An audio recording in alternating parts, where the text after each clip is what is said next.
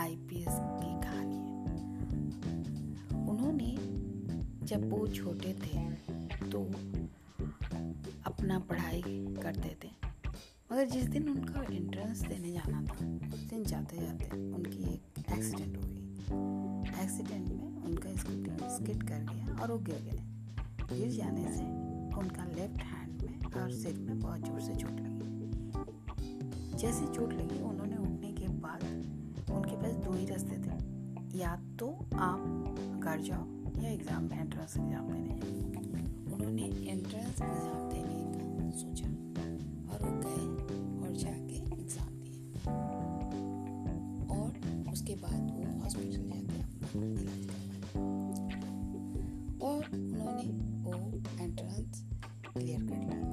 उन्होंने अपने इंटरव्यू में बताया कि जब वो छोटे थे तो उनका एक ही लक्ष्य था कि उनको आईपीएस बनना है। तो उनके पास उतने भी ज़्यादा पैसा नहीं था, मगर उनका सपना तो था, उनको तो करना ही था। उनके जो गांव था उनके वो सबके पास अपना सपना बोलते थे और अपना पढ़ाई करते रहते थे। तो उनका सपना उनके गांव का एक आदमी को जब पता चला तो वो बोले कि मैं तुम्हें फाइनेंस करूँगा, और वो उनका पढ़ाई का पूरा खर्चा उठाया।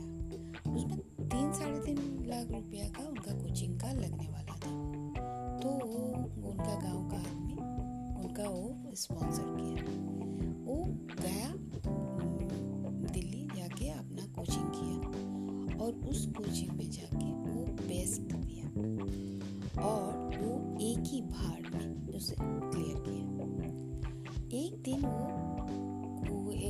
अपने इंटरव्यू में उन्होंने बताया कि मैं और मेरे दोस्त एक दिन जा रहे थे, तो मेरे दोस्त बोले कि मैं इतना मेहनत कर रहा हूँ, अगर हम लोग मेहनत नहीं करके अगर मुझे कहीं पर एसी वाला रूम मिल जाए और मैं आराम से कुछ पैसा कमा लूँ तो हो जाएगा। तो बोला कि तुमको अगर आराम करना है तो सामने में जो ATM दे रहा है उसमें एसी है, उससे मैं रुक जाके अपना पग बिताओ, वहाँ तुमको जॉब भी मिल जाएगी और तुम एसी वाला रूम में भी बैठ जाओ, चॉइस तुम्हारा है। तो अगर हम कुछ चाहते हैं बनना तो उसी के लिए हमें मन लगा के मेहनत करनी पड़ेगी। अगर हम अपना सपना को, अपना ख्वाब को नहीं खुद देखेंगे तो हम कैसे पूरा कर सकते हैं। हमें पैसों के बारे में नहीं सोचना चाहिए या किसी भी चीज़ के बारे में नहीं सोचना है, खाली जो हमें करना है उस लक्ष्य के बारे में सोचना है और उसमें 100% देना है और बाकी सब ऊपर वाला पे छोड़ देना चाहिए। तो जो हम करना चाहते हैं भगवान उसे कराने के लिए हमें हर तरह से मदद करती है, मगर हम कोई भी बहाना नहीं मार सकते। हमें अपना